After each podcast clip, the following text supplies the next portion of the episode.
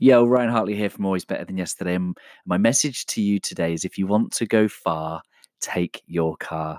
This isn't anti uh, environmentalist. This isn't me encouraging you to physically take your car, but this is an encouragement to you to create clarity, take action, and get results.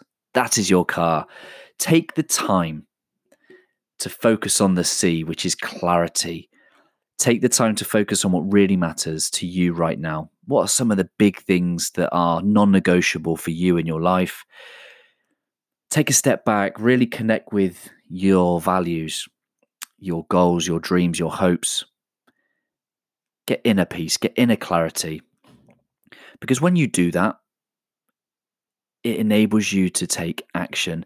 The example I use is like the scene in Monsters Inc., where we see those millions and millions of doors when Mikey and Sully are trying to find the right door. There's millions of them.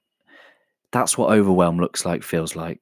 To create clarity is to narrow down our focus into what it is we're looking for, what it is that we want, so that we can seek those out and take more action on the things that we do want. I don't know if you've ever looked at the Netflix screen and gone, oh, where do I start? Like, what do I watch? And waste half an hour. Or maybe you're on Apple Music and you've or Spotify and you've just got so much choice of music that you sometimes don't take action and choose anything to listen to.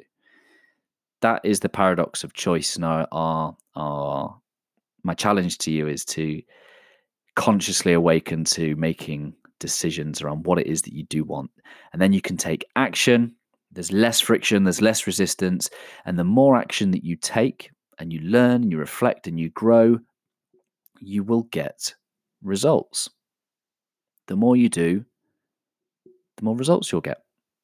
And it starts with creating clarity, taking action, getting results, and continually looping round the roundabout in your car.